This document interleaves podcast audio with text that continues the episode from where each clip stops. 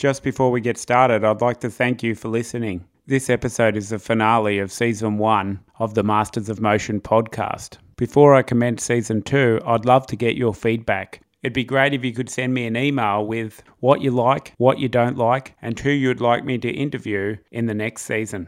You can contact me at matthew at masters of motion dot com dot a u. Thanks once again. Let's get into it.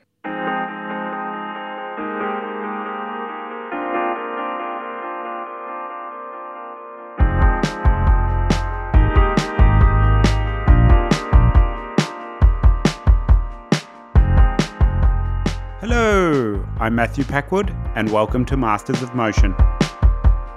Each episode, I'll be talking to some of Australia's and New Zealand's leading motion design, animation, and visual effects artists. Today, I'll be chatting with Gareth O'Brien, the creative director from Buck, Sydney. Gareth discovered his passion for design at Massey University in Wellington, New Zealand. And after graduating, he worked at Craft House Films, where he developed his skills as an animator. After a brief but successful stint in the U K, Gareth joined the New York office of Buck, which at that time only had four employees. It quickly grew and went on to become one of the most influential and successful motion design studios in the world. While at Buck, New York, Gareth sharpened his skills in motion design, traditional animation, and stop-motion animation.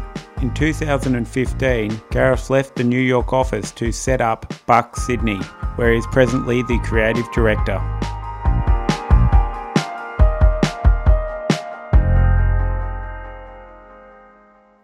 Welcome, Gareth, and thanks very much for coming in today and taking the time to chat with us. Yeah, no worries. Looking forward to chatting. So first of all, we're going to start off with talking about how you'd progress as a junior in the industry. Also, what I'd like to find out is what it takes to progress in your career if you're a mid-level animator or designer. Yeah, top of the list is good communication skills, and by that I mean both being able to express your thoughts and your ideas and, and also being able to listen to others. Obviously, it helps to be really good and, and fast at, at what you do, you know, whatever that is, whether it's design or animation or or modelling. And on top of that, it's a good attitude and someone who can leave their ego at the door and is happy and open to having their work critiqued. And do you guys get a lot of applications? People just emailing you when you don't have a job advertised? You have no idea. It really surprised me when I took on this new position and just how many applications we get. Uh, you know, it, it fluctuates a bit, but probably on average, we probably get Oh, maybe ten a day. Shit. Yeah, it's incredibly time-consuming going through those emails, and it kind of depends on how busy we are as to how much time I have for that. So it can be a bit of luck of the draw, depending on how, how busy we are, and also if we're looking for people or not. That's crazy. At the peak of popcorn, I probably only had about ten people every two months apply for a job. Yeah. Always felt bad about not responding to them if I was too busy. Okay then, let's move on to software. What software skills do you require to work at Buck? Uh, so we use the full Adobe Suite, so Illustrator, Photoshop and After Effects. Our three D pipeline uses Maya, VRay and Nuke, so all of the large three D jobs that we do are, are done in Maya. And then we also use Cinema every now and then, and um, we've recently bought a few T V Paint licenses, and the guys are getting into some cell animation using that. And how are you finding T V Paint? Yeah, the guys love it. It's a lot faster than some of the other cell programs like Animate and also Photoshop. It seems to be very good in the early stages, I think, when you're really setting the, the timing of the piece. It feels closest, I think, to the real thing, right? So drawing on paper. Have you guys got many Cintiqs in the office, and how many of your staff like to use them? I think in our office we have eleven people, and we probably have eight Cintiqs. So most of the guys have a Cintiq. All of the designers like to use them, and all of the cell animators use them as well. Alrighty, let's move on a little. Since you got about ten people applying every day, I suppose this is a pretty important question. Yeah, yeah, true. What does it take to get in the door and work at Buck, then thrive? You can get in the door in, in many different ways. I think usually it starts with a with a good portfolio or good showreel. It might even just start with one solid piece of work. Building this the Sydney studio here, I've been looking for, you know, Swiss Army knives, people who are good at not just one thing but a few things, and that means that I can keep that person busy um, and won't have them sitting there as much as I would a specialist. Once your foot's in the door, it's really just a matter of having a good attitude and being easy to work with and fun to work with and obviously doing, you know, amazing work. So you got your foot in the door and you've got a really good attitude. Yep. Do you think that people, when appropriate, should try and work really long hours and work really hard? Or do you think that they should try and really focus on the hours that are available and do the best they can within them? Oh, I'd much rather they worked solid in the hours that's expected. I've kind of been there, done that, and you, you do get burnt out if you work long hours. And, you know, I'd rather have a bigger team on it and kind of know that there was too much work to do than have people burning the midnight oil. But in saying that, you know, we, we have done that from time to time, and, and it does unfortunately happen. You don't assess the amount of work properly, or you get a curveball from the client or something, and then sometimes we do end up staying late. You're always limited by the amount of people that the budget can afford. Yep. And sometimes near the end, it's not really possible to add people in, even if you have the budget. It's not always a matter of just putting more people on it. Sometimes that doesn't solve the problem. And we've definitely had that problem in some key areas. But, you know, we're we're very, very fortunate here in that we have the luxury of having a very incredible couple of studios on the other side of the world who are happy to help us um, put out any fires if that does happen. And so we do sometimes lean on the, the other offices to help out. I found that when I was working with my marketing director in one of my previous jobs in the U K, that the overnight thing worked pretty well when you were sending off work. But it could be frustrating when you really wanted to contact them and ask them a question. Mm-hmm. How do you find working with people remotely? It works well and it doesn't. I'm working with some off-site people at the moment and it's so time-consuming, you know, just like briefing them via email or, or over Slack and, instead of having a conversation. And you end up having the same conversation with different artists. You know, you have the same conversation over and over instead of just having one big meeting. Um, so it can be time-consuming, but it can also be very beneficial. You know, we've worked for clients in the States and we can send something at the end of our day and then they have the whole day to regroup, look at it as a team and get back to us before nine a.m. Um, so there's no time lost, which is really great. I'd just like to go back a little bit and talk about your portfolio selection again. Okay. What do you think are the most important things to put online and what wouldn't you put up? I would only put your best work online. You know, I, I do think it's true that you're... you'll be judged by your worst piece of work, you know. So if you're not proud of anything or if you know it's, it's below par, then just don't put it up there. And you just put the, the stuff, not only that you think is good, but the stuff that you want to be doing more of. And we'll do this at Buck as well. You know, we only put on that we want to be doing more work of and that, that we're proud of. So let's talk about mid-level designers and animators. What would you like to see in their showreels? A good showreel would be short. I'm thinking, you know, thirty seconds short. It would consist of amazing work, obviously, and, and show an eye towards both design and animation. Uh, it would have a personal piece in the mix, and this might simply be a nice little intro, uh, but something that they've done more or less on their own. Be edited really well, and every shot would show something new, and it would leave me wanting more. It needs to make me want to go and see their portfolio, and then... then ideally, I would go to their portfolio and see something else, which is cool, which wasn't on their reel. I mean, you know, that, that that that that for me would be the ultimate. I think that's a very well-described essentials of what you need for the showreel. If you've achieved all that, do you think that it's wise to hold back a piece of work so when you go in for a meeting, you've got something to show and talk about? So it depends on who you are and, and what kind of portfolio you've got. But if you have that luxury, then that's a great tactic, I think. Do you look at the reels or do you go straight to the projects?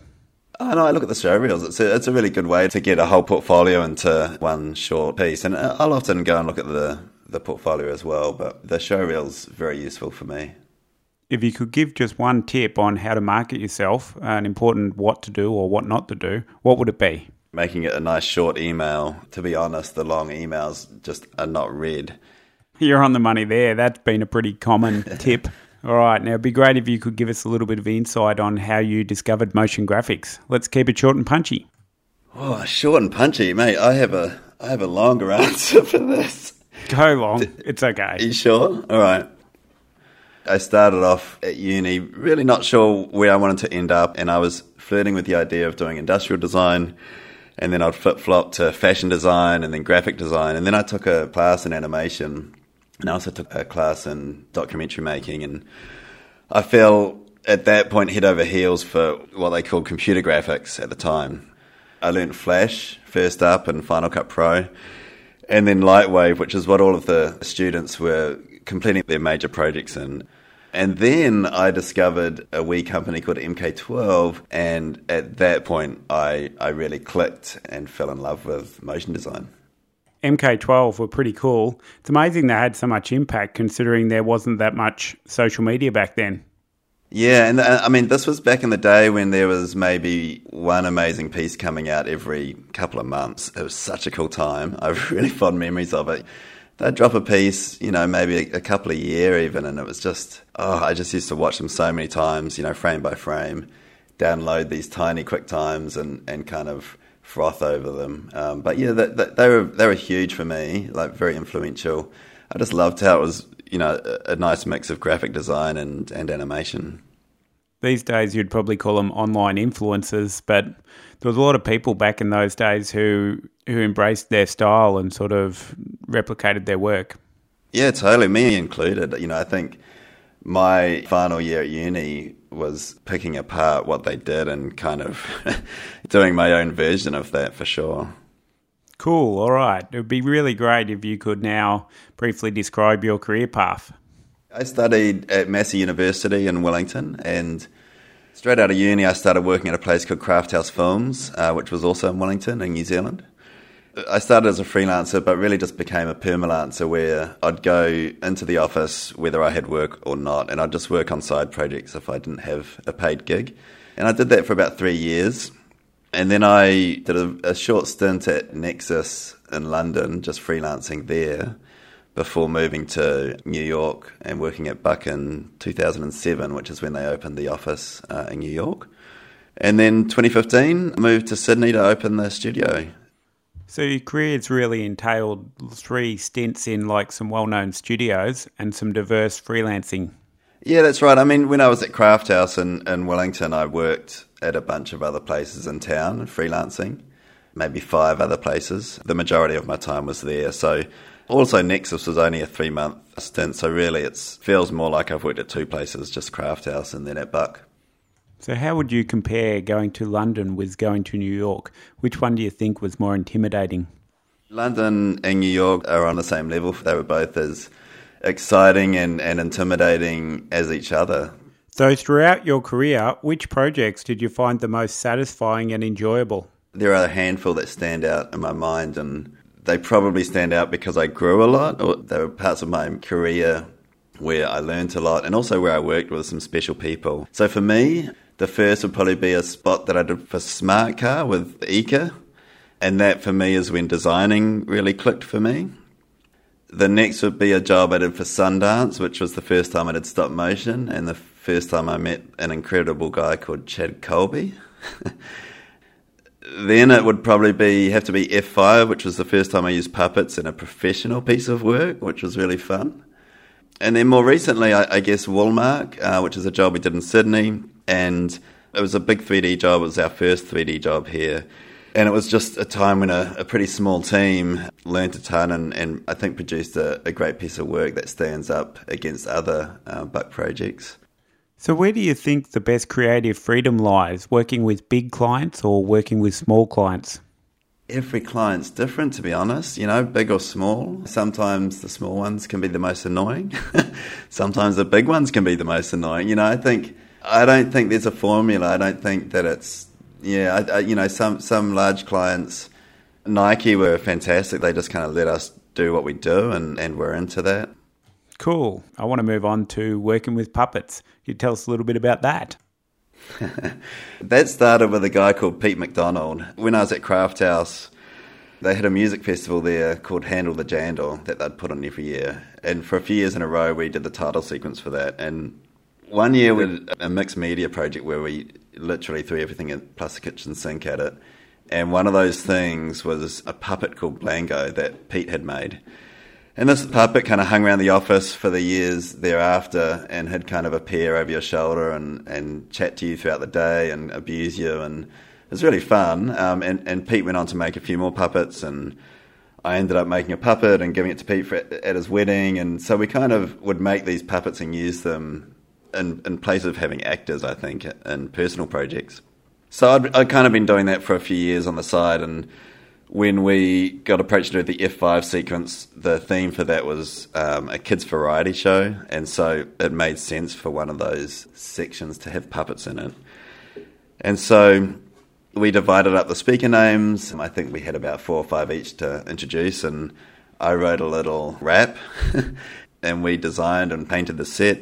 And then we worked with Tim and James, who were puppeteers, like professional puppeteers. They'd worked on Sesame Street, um, they'd worked on lots of stuff, and were, you know, professionals. And so we handed over our designs, and they um, they built the puppets, but they, they really led us in on the process and showed us their studio, and, and taught us a huge amount of puppeteering. It's, it was such an amazing experience. And then the shoot day was... It was incredible. It was, you know, instead of directing Tim and James, um, you were directing the, the puppet. So you would talk to Noodles or Basil, and they'd speak back at you and swear at you. And it was just, you know, a really fun day. And then at the festival, or at the conference rather, we had a bit of a skit where we had Basil, one of the puppets, on the stage behind a podium, and he would, you know, talk to Noodles, who was on the screen, and they had a bit of a cat and mouse thing where they'd chase each other from the screen onto the stage. It was a really cool project, and I learned a ton and had a huge amount of fun along the way. And did you find it more tactile working with your hands, and do you enjoy working with your hands instead of doing the computer work? That project was very hands-on, and there wasn't a huge amount of computer work. I mean, we've done a ton of stop motion, and, and that is the attraction to it, is that you do get to move away from the screen, and you get to, you know, use your hands and do painting, and it, it almost feels like you're at kindergarten sometimes, and you have to pinch yourselves. It's, it is really neat. And the stop motion that we do often involves quite a bit of computer work, because we like to go in knowing that it's going to work, and so we'll fully animate the piece on the computer first, and and then just be executing those frames when we're shooting it. But the, the puppets are probably closer to a live-action shoot. Well, it was a live-action shoot, so it was more like a you know, live action piece rather than an animation uh, piece. So over the years, what was the hardest thing that you had to learn to improve your career? For me, it was design. You know, animation seemed to come naturally to me. Um, and with design, I could always see that my work wasn't quite as good as those um, around me. And it just took years and years of practice before my work was good enough. So what were the sort of things that you did to try and improve on those design skills? I would just kind of look at my design, I think, next to Ika's or Thomas's, or the, you know, the other people in the office who were working on the same project. Often I'd get a chance to pitch on a job with them, and and their work would just look better. And so it was a matter of just kind of looking at what they were doing, talking to them, and getting them to give me some pointers. Being surrounded by those guys definitely is a fast track to getting better and better. Um, and just, you know, gradually and, and slowly I found, you know, my voice, I guess, and some confidence. So how did you get the job at Buck? Over that first three years of my career, I kind of built up a bit of a portfolio and made a show reel, and I just emailed a, a few studios that I really wanted to work at. One of those was Buck, and they happened to be opening the New York office at the time, so we're looking for people, and so I was really fortunate that they got back to me and ended up getting the job. Did you go over to the States for an interview, or did you just talk to them over the phone? No, I just had a few phone interviews from New Zealand. It'd be great, Gareth, if you could tell us the story of leaving New Zealand and going to the States to work at Buck. It would also be great to hear about how you felt when you got there. Yeah, well, I, I actually went with my wife, and we travelled around South America for a few months, and then we went to London for a few months before moving to New York. And so, you know, we had a bit of a, an adventure before we even got to New York. The feeling was insane. I was so excited to get there and, you know, get into things with them. And what was it like living in New York? Oh, New York's amazing. It, it's really exciting. It's obviously quite different to New Zealand. um, but what was really cool when I got to New York is because it was a young studio, Uh, there was a, a bunch of people that were new to the city, and so we all got to kind of explore it together, and none of us knew many people, so we all went out together and worked hard, played hard kind of thing. It was really a cool part of my life. It sounds like a really good time. Now, I'd like to move on to talking about awards. What effect did winning awards have on your career? The biggest thing that it gave me was confidence. The first year out of university, I entered the Best Awards, which is the New Zealand Design Awards. And I entered a piece that I'd done with Charlie Ward, and it was my first year out of design school, and we, we won a gold for it. And it just gave me this massive boost of confidence, and it made me realise that I could potentially do this as a career. And the second thing that it did was it helped me to get a visa for the States, which is very handy. The Young Guns Award, honestly, I think by then it didn't really affect my career because I had a full-time job that I was happy in. But, you know, it was something that I'm extremely proud of. And do you think that young people in studios should enter awards? That's a good question. I was never that into awards, to be honest, and, and didn't really think it was worth our while. It felt a bit more of, a, of an advertising thing, and it seemed a bit fake. It almost felt like you were just buying an award. But I actually think my mindset's changed a little bit, and I actually think it's really important for us to be putting ourselves, you know, up against other companies, local companies, and I don't know, just having a, a bit of competition and being recognised for the work that we're doing. So now I'd like to move on to talking about your time at Buck in New York. How did the studio change from when you started until when you left to go and start the Sydney studio? Uh, when I started, I guess we went from four people to about thirty. That was over the course of uh, seven or eight years. The work changed a bit, you know, we went from end tags and and that sort of thing to big C G spots. In that time, we we went through three different offices. We started off in a small one-bedroom apartment. Um, and the current studio is over two floors. It has a nice shooting area. It has a dedicated craft area. So, you know, I, I think the company matured a lot over that time and went from being a small company really trying to fight our way to get a seat at the table to one who was, you know, one of the more popular companies who was getting a seat at the table quite often. Looking at Buck's early work, I would have thought you would have got a seat at the table pretty quickly. Is that the case? When Buck started, there was already well-established companies like Brand New School and PsyOp and, and the likes, and and they were the ones who were leading the charge at that point. We were a bit left of centre and not being asked to do a lot of these bigger jobs. What do you think were the things that made Buck so successful in those early years and eventually got them a seat with those bigger clients and working on bigger projects? Uh, well, we've always placed a huge amount of importance on creative.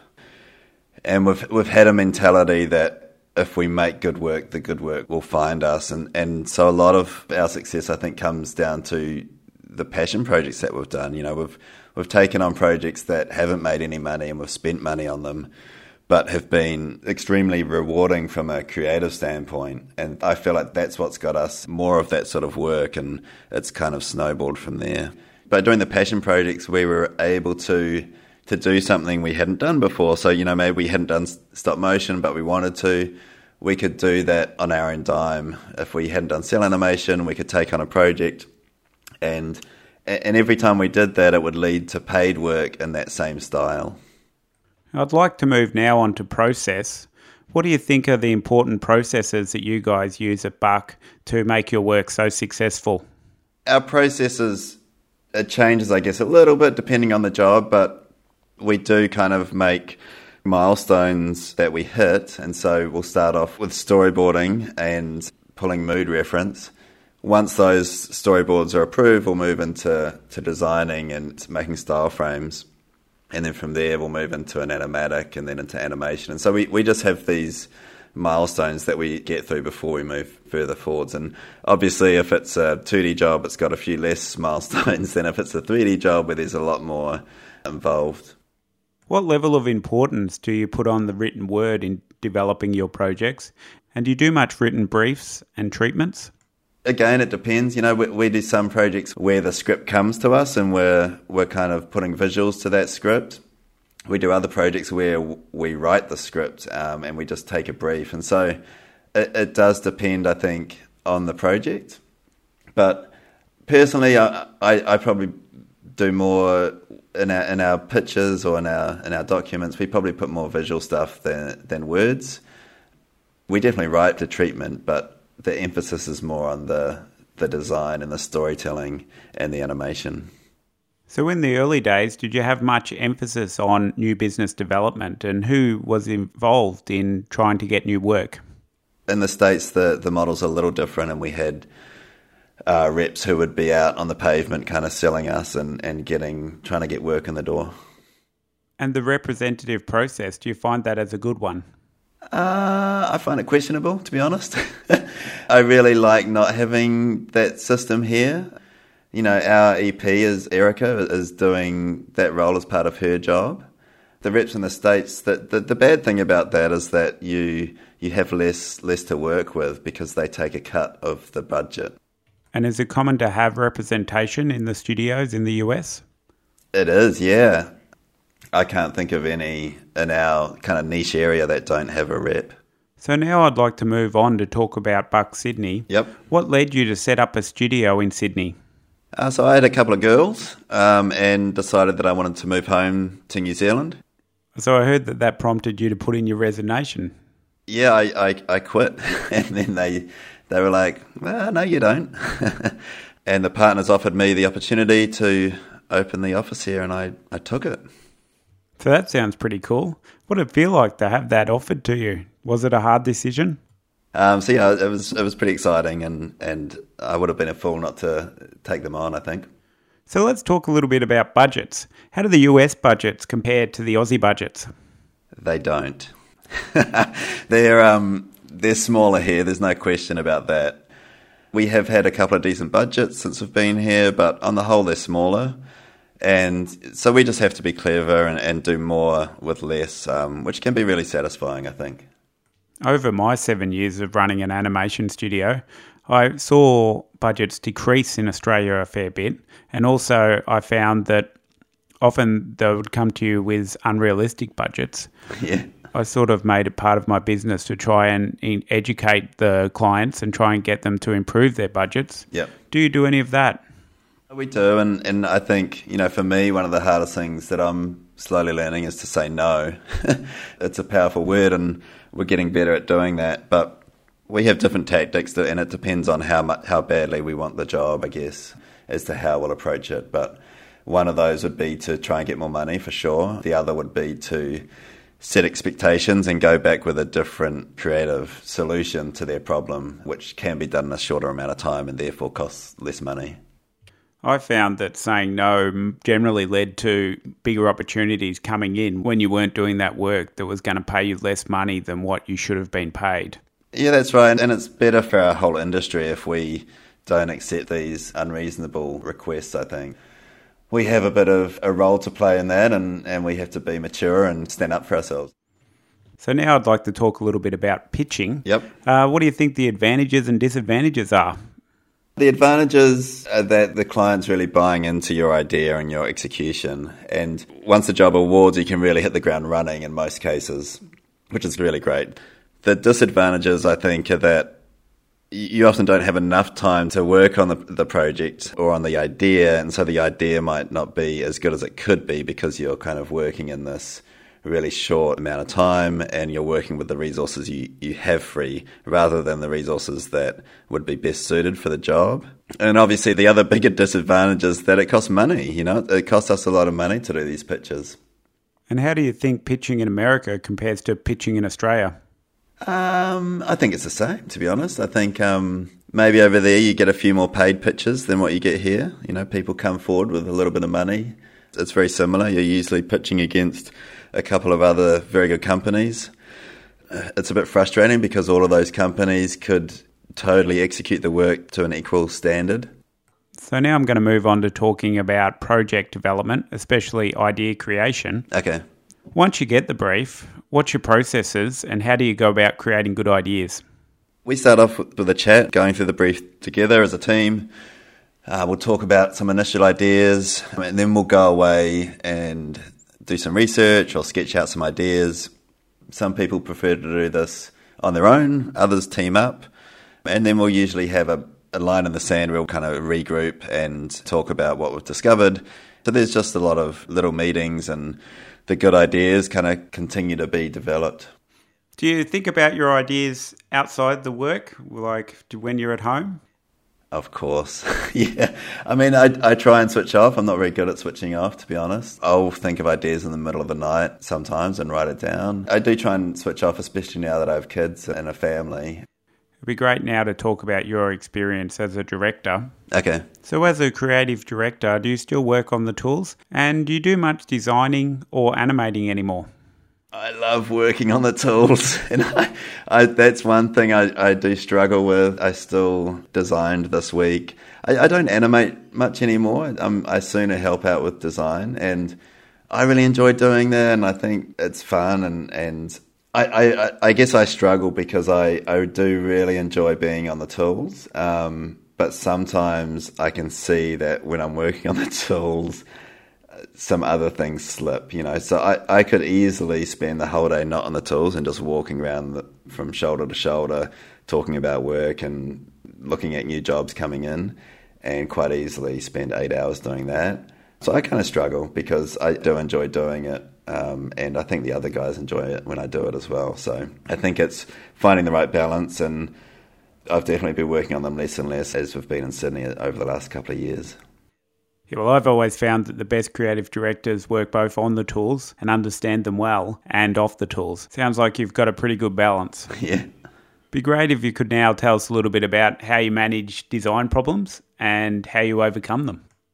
I put a lot of trust in the process, so I take a step back and look at the problem that we're trying to solve, and often I'll go back to the brief or the mood board and, and just try to pinpoint why it's not working. Um, I'll also involve other people in the in the problem, and I'll grab Lucas or whoever's right to help me solve the problem, and we'll both sit down and look at it together. So now I'd like to talk a little bit about mentoring. How do you train you young creatives? Uh, we start small, I think, and give them easier tasks that we know they can do, and then slowly build them up to bigger challenges, and slowly build them up to give them more responsibility, and you know, all the time, just try to be encouraging and, and positive along the way. Do you find it hard to be positive when you're under the pump? Yes and no. I think on the whole, pretty good. But, you know, there are times where it's difficult to rein in the stress. But I'm always able to look at it like, this, these, we're just making some commercials. You know, it's not, we're not saving lives here. It's just a design or an animation. So I don't get too flustered by things, to be honest. I wish I could be like that. I treat my work like it is brain surgery, um, and often people think that I'm pretty intense. So next I'd like to talk about, what do you think makes a good studio culture? I really think it comes down to the people who are in the office. You know, that those people really make up that office. The New York Buck office is different to L A, and L A is different to us, and it's really the personalities that make up the, the vibe of, of the office. And office culture, or the culture of the company, is, is huge to us, and we place a, a big importance on that. Last year, we we got all three offices together. We went on a weekend to um, upstate New York, and, and we all flew over there and, and had a weekend together. And this year, we're, we're heading down to Node, the festival in, in Melbourne. We're taking the whole team. So, you know, I think it's really important to be able to step back every now and then and hang out with each other in a different environment and have some fun. Do you think that the workspace is important and affects the culture, and does it help the team perform better? Yeah, I think it is important. What I try to communicate to everyone is that it's their space. You know, I don't see it as, as my office or Buck's office. It's really the Buck Sydney guys. It's, it's their space, and and they have a say in, in how the office works and how the office is run. And so we've had chats about, you know, all these guys have worked at other places, and And um, we've taken some of those ideas from other companies and, and started to, to put them into the way that we work in Sydney. So next, let's talk about creating the work. Do you feel any pressure to come up with new techniques and styles?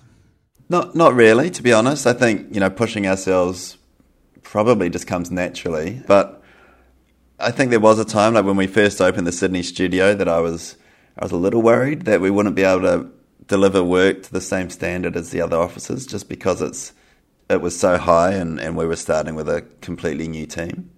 Cool. All right. So what's your approach when you want to try something new and you've never done it before? I guess it's to do some tests and to experiment before we commit to it. I guess a good example, the first time we did stop motion, we went out and bought a bunch of foam board and just started playing around and, and seeing, you know, how easy or how hard it was, how long it would take, and start to to kind of experiment. And you really have to choose the right time and the right project to do that, because obviously doing something new can take a little bit longer. And also we might choose to do that on a passion project where there's a little bit less pressure uh, from a paid client to deliver something. Do you have any kernels of wisdom of like coming up with new techniques? I guess it's just a matter of, of experimenting every now and then and trying new things, you know, whether that's a new program or a new medium or just a new Photoshop brush. It's, you know, getting slightly out of your comfort zone and trying something different. Since when you began at Sydney, you've done a few big three D projects. Have you learned a lot of new things on those projects? Yeah, definitely. I mean, there was, you know, working with a whole lot of artists that we hadn't worked with. They were learning our pipeline. We were learning about the steps in, in a three D project. There was a, a huge learning curve um, when we started doing three D here. When you've been working in the industry a while, you get pretty good at doing the same thing really well. How do you avoid repeating your own styles and techniques? Yeah, I think it's probably, it's unavoidable. I think people come to you because they like something that they've seen on your portfolio. So you might not be able to always do something completely new, but you can always, there's always something you can change to move it into a new, interesting direction for yourselves. No matter what it is, it could just be something really small that you change. There's always something. So now I'd like to talk to you about a couple of big projects that you've worked on over the last few years. First of all, I'd like to start with Woolmark. Could you tell us a little bit about that project? A job that we did direct with the, the client, so without an agency involved, and they came to us with a really cool character-driven script. And it was about um, a guy who was called the Innovator and his sheep, and he travelled through four different time periods and taught you about the benefits of merino wool. How did you approach the brief? So we, we went back with a few different um, takes on the brief. There was a couple of two D executions and then one that was a three D execution. And on paper, it really didn't make sense to do three D because while they had a pretty decent budget, it wouldn't sustain a three D job. But what they did have was time. They had six months uh, to do the spot. And that's, you know, kind of almost unheard of in, in advertising. And so we saw it as a really great opportunity to get a three D job under our belt here in Sydney and to kind of discover some local freelance artists and uh, work with them. And so we pitched this three D execution and they loved it and we loved it too. And so from there, it was just a challenging process of finding team members in a in a city that we were new to and building the right team and, and teaching them our pipeline. So how did the project go? Was there any hiccups? And what was the response like? The job went pretty well. It didn't have too many rocky moments, and I think, you know, we're all very proud of the result. I think it's a really fun piece, and it's won some awards, which is always nice to have it recognised. And it was successful for us, I think, because we were able to hire some people off the back of it. And it also led to more three D work and really set up a system for us in it and, and got us familiar with some local artists that we've continued to work with since. So how many people worked on the Woolmark project? At the time that we got Woolmark, we had three full-timers. And so it started pretty small, and the project went over the course of six months. And within that time, we probably grew to around uh, maybe eight staff members. And we had a lot of freelancers working on the job as well. So we probably had about twenty people touch that project. Could you go into a bit of detail about the storyboarding process? We started off with storyboarding, you know, just in two D, and we started off with character design as well pretty early on. We stay in two D for quite a while until everything's signed off by the client. We block it out, the timing in two D, so we'll do a board-o-matic or an animatic, and for that piece we we animated it in Cell before we started doing it in three D, so that the, the timing was all pretty well locked by the time we moved into three D. What was the key element that you think made the project work well? What I love about that project is we had really geometric-based, reduced, minimal-designed characters, but then we juxtaposed that with very realistic-looking uh, textures and materials. All of the fabric, was, was which was very important to the client, was quite real and tactile-looking, and all of the, the cotton and the, the lycra looked kind of old and saggy, and the merino wool looked really warm and, and fluffy. Tell us about the process of the two D and three D development of the characters.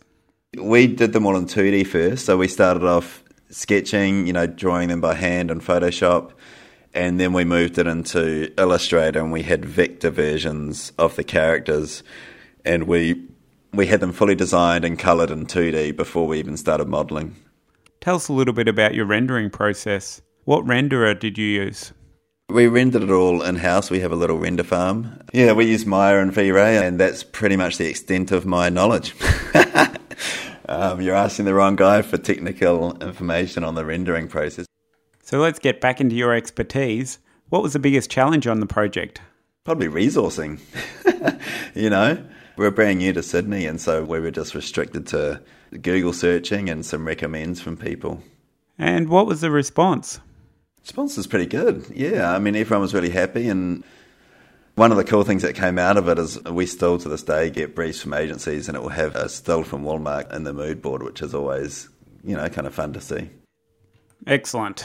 Alrighty, let's move on to another project. Could you tell us a little bit about the Aperol project? We were approached by the Royals to help them do a spot for Aperol, who are a big sponsor at the Australian Tennis Open down in Melbourne. They have these amazing three sixty degree screens that wrap around the three main courts there. And the idea was to tell a story of an orange moving around the courts on these screens and going into a glass of Aperol Spritz. And they gave us a theme of a European summer. And so we created a design language that spoke to this. It was, you know, flat, two D, poppy and, and graphic. And it, had, it was a mix of characters and summary props. And we laid it all out like a mural. It was quite detailed. And then we had the orange move around these objects, kind of bouncing off them or going through them, almost like a like a pinball would move in a pinball machine. The key challenge there was the technical challenge of working out this crazy resolution and this, this really long and skinny comp size. And also, each of the three courts had completely different holes in them. So there was a lot of kind of early on technical challenges, like working out a way to not do this thing three times, but have something that was designed for the space. Do you get to go down and check it out at the Open, and what did it look like on the big screens? We got to go to the Open, which was amazing, and for me what was really successful about the project was the colours. It was all branded in the Aperol orange, and there was lots of yellows and some blues, and it really complemented the blue courts that they have there. That was the only piece that was actually de- that felt like it was really designed for the space. You know, there was a lot of There's a lot of sports kind of advertising there, and a, and a lot of that was just sixteen by nine uh, pieces that were repeated or tiled around the courts. So just tell us some of the details. What was the timeline like, and how many people worked on it? My guess would be we probably, for Aperol, had about eight weeks, and we probably had a team of about six people working on it. You know, we had Lucas leading the design and, and Lara designing a lot as well for that. And then we had Lynn at the time, maybe three or four main designers, and then probably about the same amount of animators. I'd just like to take a few steps back. Starting off at the initial stages, what did the Royals come to you with? Yeah, they came to us with the kernel of an idea. They wanted the orange to go around the courts in some way and, and find its way to a glass of Aperol Spritz and for it to feel like a European summer. We went back to them with three different story ideas, ways to tell that story, and they essentially kind of shook them all in a in a jar and came up with one that that took the best bits from each idea, a bit of a Frankenstein of, of all those ideas, which, to be honest, was better than any of them on their own. Did the Royals have any advertisements that they had used before that they wanted you to work with or refer to? No, no, we didn't. We had the logo, obviously, to work with, and a big part of the process was um, designing the product, so the, the bottle and, and the glass of Aperol Spritz. The design language we had come up with was, was very flat, and the first few passes of the product didn't really fly with the client, and so we had to introduce some gradients to make it look a little bit closer to a real glass of liquid. We talked earlier about the technical challenges. How did you present the unusual animations to the client? We built a model in Cinema that we projected the, the work onto so that we could show them how it might look in the space, because it's really important to, to give not just us an idea of how it might look, but also the client. And did you do any testing at the arena? No, we weren't able to because they put the screens together at the last minute.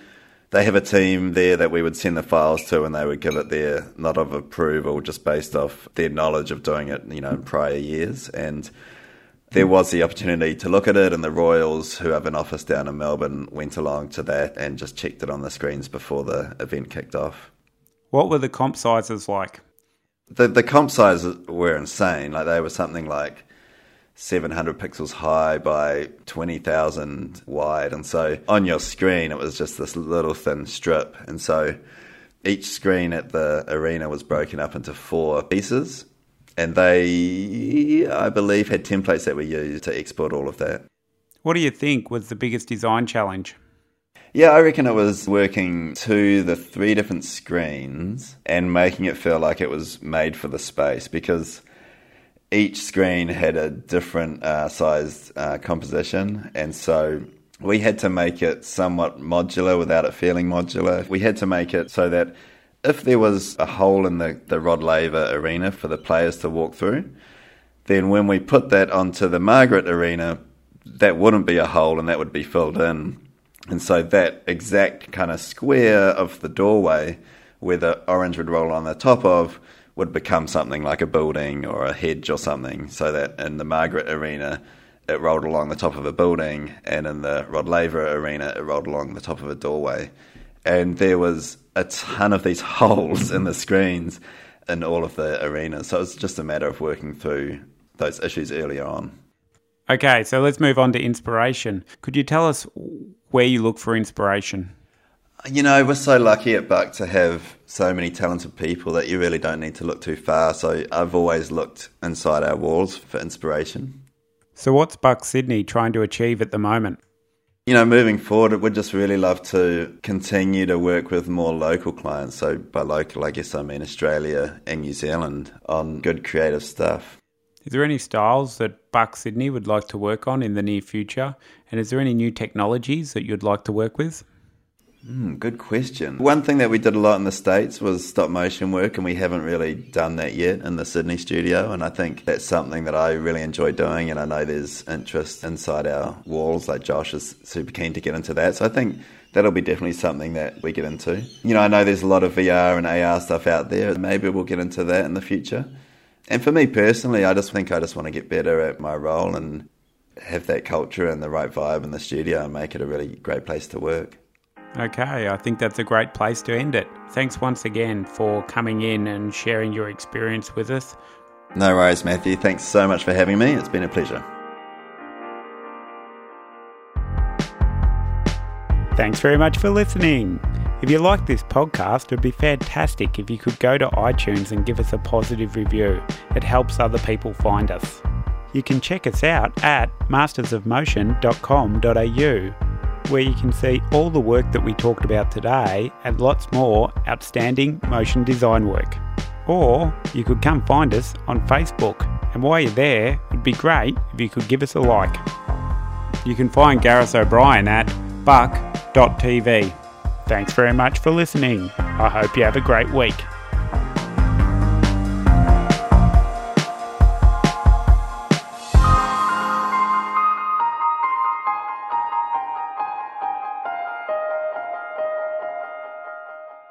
This is a motion. Bye-bye.